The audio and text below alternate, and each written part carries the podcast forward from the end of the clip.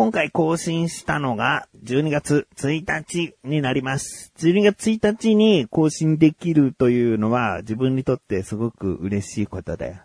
えー、横断歩道というね、この番組を発信しているサイトがあるんですけども、このサイトが出来上がった、そしてこの番組が始まったのが12月1日なんですね。だからきっちりとここで、え更新できると、ちょうど何年目っていうのが変わった瞬間でもあるんですね。で、今もう16年目になりましたので、えー、だちょうど15周年だから、すごくね、何か15周年ってなると、イベントごとをやりたいなーって思う気持ちもあるんですけどね。うん。だから始めた当初とかは、オフ会とかさ、うーん、なそういったこととかもいろいろとやってきてはいたんだけど、うん。まあコロナの状況とかもありますしね、うん。あとは、なかなかね、こう、すごくね、よく聞いてくださっている方いるんですけど、その方に会いたいなっていう 思いはすごくあるので、だからオフ会をするっていうと人集めで、なかなか集まらないとちょっと寂しかったりもする部分があって、うん逆にこう現実を目の当たりにする感覚もあるんで、うんだからよく聞いてくださってる方にお会いして感謝を、うん伝えたいっていう気持ちはすごいありますけどね。うんだ今もこうやって、もしね、サイレントリスナーとしてとか、うん、まあ、よく聞いてくださってるよっていう方がいらっしゃるのであればね、この場をお借りして本当に、今までありがとうございます。これからも、よろしくお願いします。まあ、あの漫画家のね、小田栄一郎さんもね、あの、その方と別に並べて自分を語るわけじゃないんだけど、あの、漫画とかって、何年かの周期でファンが離れるって、えー言うんですね。小田さんがね。うん。あの、もちろん、こと、年齢を重ねて漫画を見なくなっちゃうとか、そういうこともあるんだろうけど、ある程度こう周期があって、これぐらいになったら一旦見ない人は見ない。もう読むのをやめる人はやめるっていう。でもその分新しい世代が、えー若い世代とかがね、また見始めたりなんかして、人気っていうのはそれで人数が常に維持できれば、えー増えていく一方だし、まあ少しね、あのー今もうちょっとこの漫画見ないって、ファンが離れてしまうと、うまあ衰退する可能性もあるということなんですよね。だから、その時代に合わせたターゲットに絞って、絞ってというか、まあ、ターゲットにある程度向けてね、え発信していくことが大事なんだなって思ったんですよね。いや、思ったからこの番組どうなんだって話なんだけどね。うん、じゃあ、なんか周期ごとにこう話す話題変えてんのかって言ったら、まあ、そんなに変わってないとは思うんだけど、えーまあそうですね。僕の今の近い目標で言うと1000回は迎えたいなって思ってますね。だいたい1年に50回ぐらい、50回ちょっとになるんで、うーん、どうですかね。6年ぐらいかかる。6年かかるのか。780、あいや、6年じゃないよね。4年か。4年でも長いな。4年って考えても、うーん、780っていう数字が意外とこう1000に近い雰囲気出してんじゃん。もう7、8ってあたりがもう、そろそろ1000って思わせるけど、いや、まだまだだったね、1000回はね。うんだから、まあ、19周年、まあ、20年目ぐらいの頃に、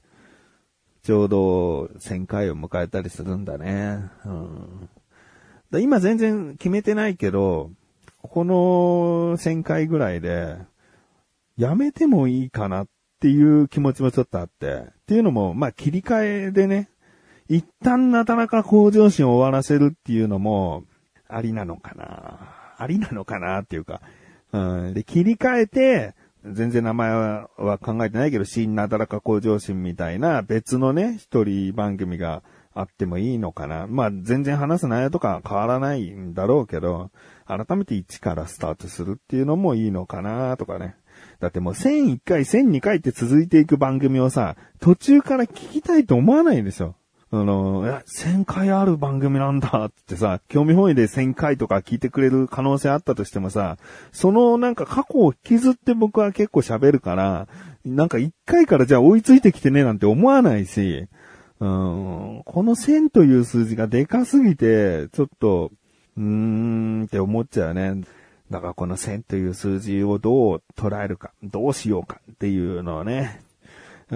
ー、思っている自分がお送りしますよ。うーん、お送りしますけれども、本当にここまでも聞いてくださっている方、ありがとうございます。これからも頑張っていきたいと思っている自分がお送りします。菊池のなだらか向上心。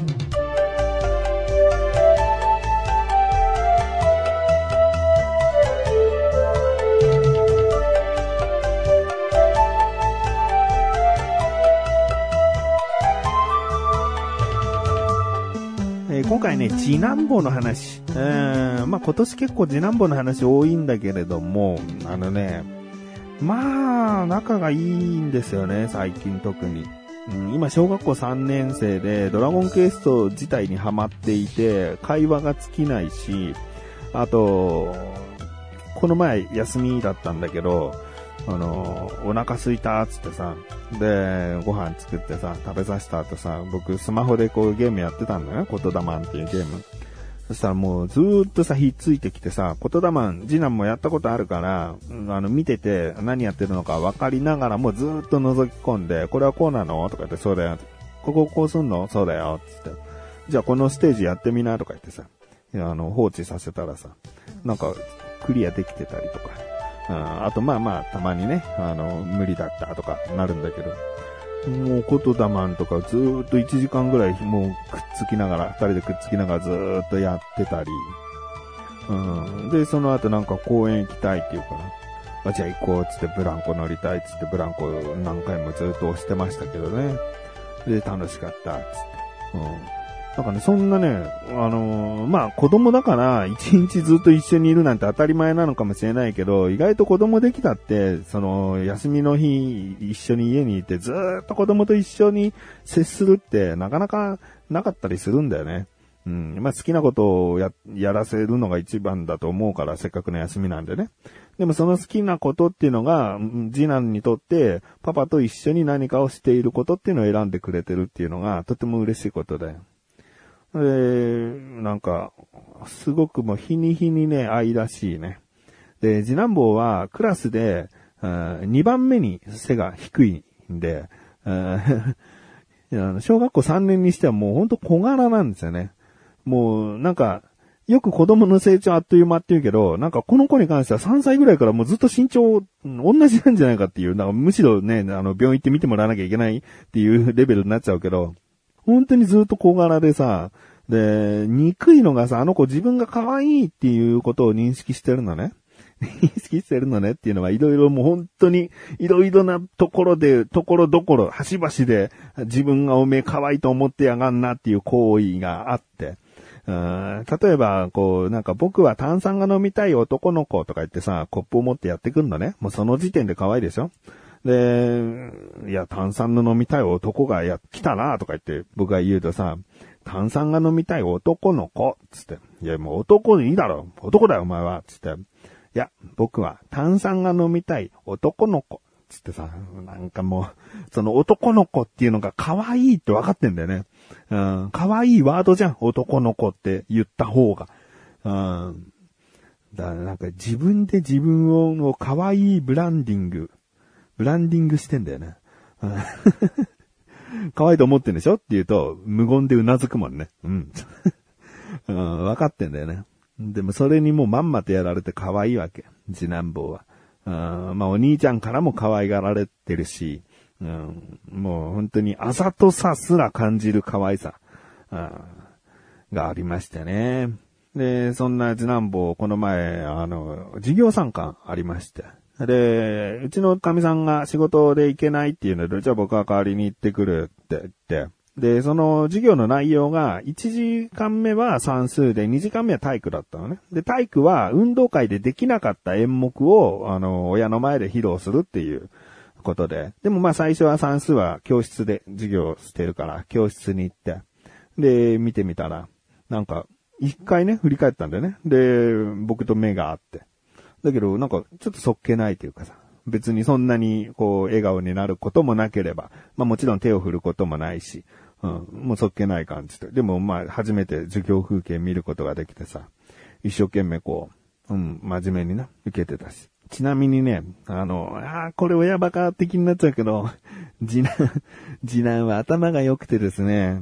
あの、ほぼ100点しか取らない男なんですよね。あまあ、小学校1、2年ぐらいだったら、比較的ね、単純な問題とか、あの、が多いから、100点取ってくることはもうそこそこ長男の時もあったんだけど、まあ、掛け算割り算小数とかが入ってくる算数とかなんかさ、もうどんどん難しくなってきて、もうその頃から長男は、あの、まあ、100点が当たり前ではなくなってくるというか、うん、100点の可能性がちょっとずつ下がってきた時期でもあったんだけど、その中でも次男はまだまだ100点を爆心中という、うん、だから、頭が良くて可愛いと思っていることをあざとくてやってるっていう部分が、まあ将来的には気になるけど、今はまあまあいいじゃん。ちゃんと勉強して、で、自分が可愛いということを前面に押し出して、プロモーションしてるわけだから、うん、で、ですね、まあ算数の授業終わって、その後、もう保護者もみんな外に出てね、その運動会でやるはずだった踊りをやったんだけど、その踊りをやるときに入場してきた次男が、また僕と目が合ったとき、その時はね、ニヤニヤしてんの。見ててよ、ここから、みたいな感じ。そこは愛想いいんだと思ってさ。で、いざさ、踊り始めたらさ、なんかさ、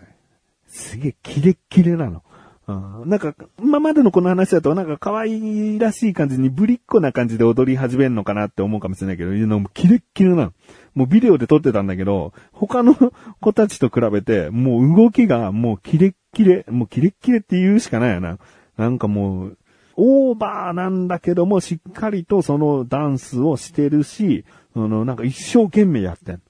うん。いや、いいね。恥ずかしがったりさ、ちょっとなんかめんどくせえとか思ったりしてさ、だらーっとやられるよりはもうすごく嬉しい。うん。一生懸命やって。うん。で、踊り切ったらさ、なんか満足げな顔しててさ。で、帰って一緒にビデオ見ながらさ、うん、いや、すごかったよ、とか言ってさ、うん、言ったらもう、なんか照れくさそうにしてましたけどね。うん。まあ、そんな感じでですね、あの、次男と最近、すごくこう、親密になってきてるっていう話なんですけどね。この番組をね、長く聞いてる人だったらね、覚えてるかどうか、あれなんですがね、次男はね、僕にまあ懐かないね、もう僕の心の中の問題児だったんですよ。もう何でもかんでも神さんがいないと泣くし、うーんもう寝かしつけなんてもう全然できなかったし、長男はね、もうやってた、長男でやってたスキルがあって、えー、ある程度の自信もあったのに、全然通用しないから、もう、こいつ、みたいな、あ成人式の時に一回殴らせろよって思いながら育ててきたのね。その、言ってるからこの番組のそのちっちゃい時に、おめえ成人になったら一発だけ殴らせてくれっていうような場面があったのよ。うん でも今全然その気持ちがさ、なくなってきちゃった。もう可愛い可愛いがもう、すごいから。うんまあまあ、もちろんね、その当時も成人になって殴ろうって本気で思ってるわけじゃないんだけど、いやもう、こうも変わるかっていう。いやまあでも、そうだな。強いて言うなら僕の育て方が良かったんだな。